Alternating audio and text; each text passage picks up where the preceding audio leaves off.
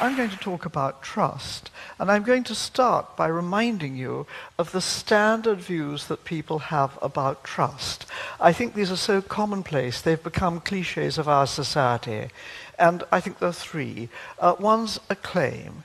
There has been a great decline in trust, very widely believed. The second is an aim. We should have more trust.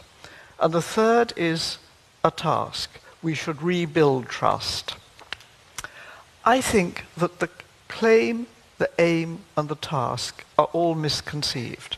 So what I'm going to try to tell you today is a different story about a claim, an aim, and a task, which I think give one quite a lot better purchase on the matter. First, the claim. Why do people think trust has declined? I mean, if I really think about it on the basis of my own evidence, I don't know the answer. I don't, I'm inclined to think it may have declined in some activities or some institutions, and it might have grown in others. I don't have an overview.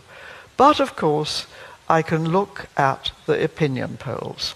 And the opinion polls are supposedly the source of a belief that trust has declined. When you actually look at opinion polls across time, there's not much evidence for that. That's to say, the people who were mistrusted twenty years ago, principally journalists and politicians, are still mistrusted. And the people who were highly trusted twenty years ago are still rather highly trusted. Judges, nurses, the rest of us are in between. Uh, and by the way, the average person in the street is almost exactly midway. But is that good evidence? What opinion polls record is, of course, opinions. What else can they record?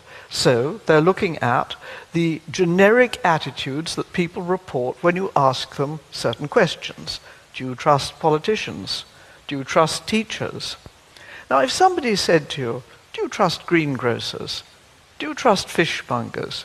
Do you trust elementary school teachers? You would probably begin by saying, to do what? And that would be a perfectly sensible response. And you might say, when you understood the answer to that, well, uh, I trust some of them, but not others. That's a perfectly rational thing. In short, in our real lives, we seek to place trust in a differentiated way. We don't make an assumption that the level of trust that we will have in every instance of a certain type of official or office holder or type of person is going to be uniform. I might, for example, say that I certainly trust a certain elementary school teacher I know to teach the reception class to read, but no way to drive the school minibus. I might, after all, know that she wasn't a good driver. I might trust my most loquacious friend to keep a conversation going, but not to, to uh, manage to... Uh, he could keep a conversation going, but perhaps not to keep a secret. Simple. So if we've got those uh, uh, evidence in our ordinary lives of the way that trust is differentiated, why do we sort of drop all that intelligence when we think about trust more abstractly? I think the polls are very bad guides to the level of trust that actually exists, because they try to obliterate the good judgment that goes into placing trust. Secondly, what about the aim? The aim is to have more trust. Well, frankly, I think that's a stupid aim. It's not what I would aim at. I would aim to have more trust in the trustworthy, but not in the untrustworthy. In fact, I aim positively to try not to trust the untrustworthy. And I think of those people who, for example, placed their savings with the very aptly made, uh, named Mister Madoff, who then made off with them. And I think of them and I think, well, yes, uh, too, too much trust. More trust is not an intelligent aim in this life. Intelligently placed and intelligently refused trust is the proper aim. Well, once one said that, one says, yeah, okay, that means that what matters in the first place is not trust, but trustworthiness. It's judging how trustworthy people are in particular respects. And I think that judgment requires us to look at three things. Are they competent?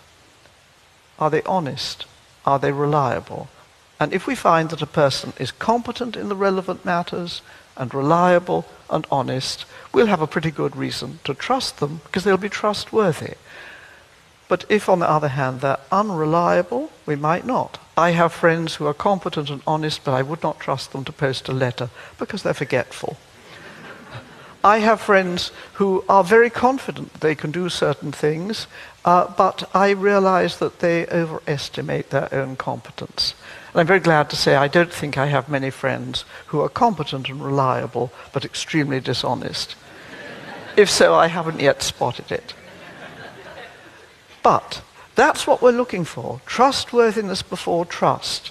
Trust is the response. Trustworthiness is what we have to judge. And of course, it's difficult. Across the last few decades, we tried to construct systems of accountability for all sorts of institutions and professionals and officials and so on that will make it easier for us to judge their trustworthiness. A lot of these systems have the converse effect. They don't work as they're supposed to. I remember I was uh, uh, talking with a midwife who said, well, you see, the problem is it takes longer to do the paperwork than to deliver the baby.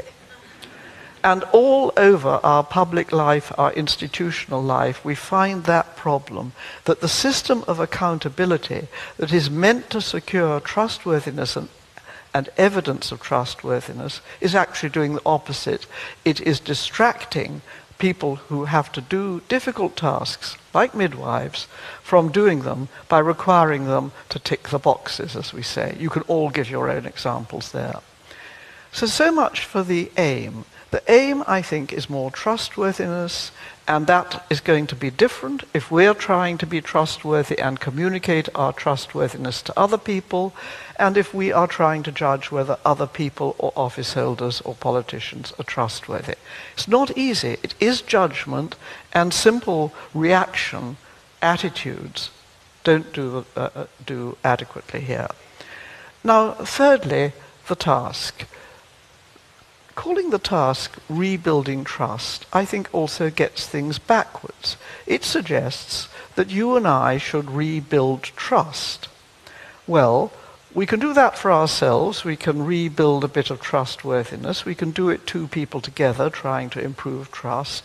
But trust, in the end, is distinctive because it's given by other people. You can't rebuild what other people give you. You have to give them the basis for giving you their trust. So you have to, I think, be trustworthy. And that, of course, is because you can't fool all of the people all of the time, usually.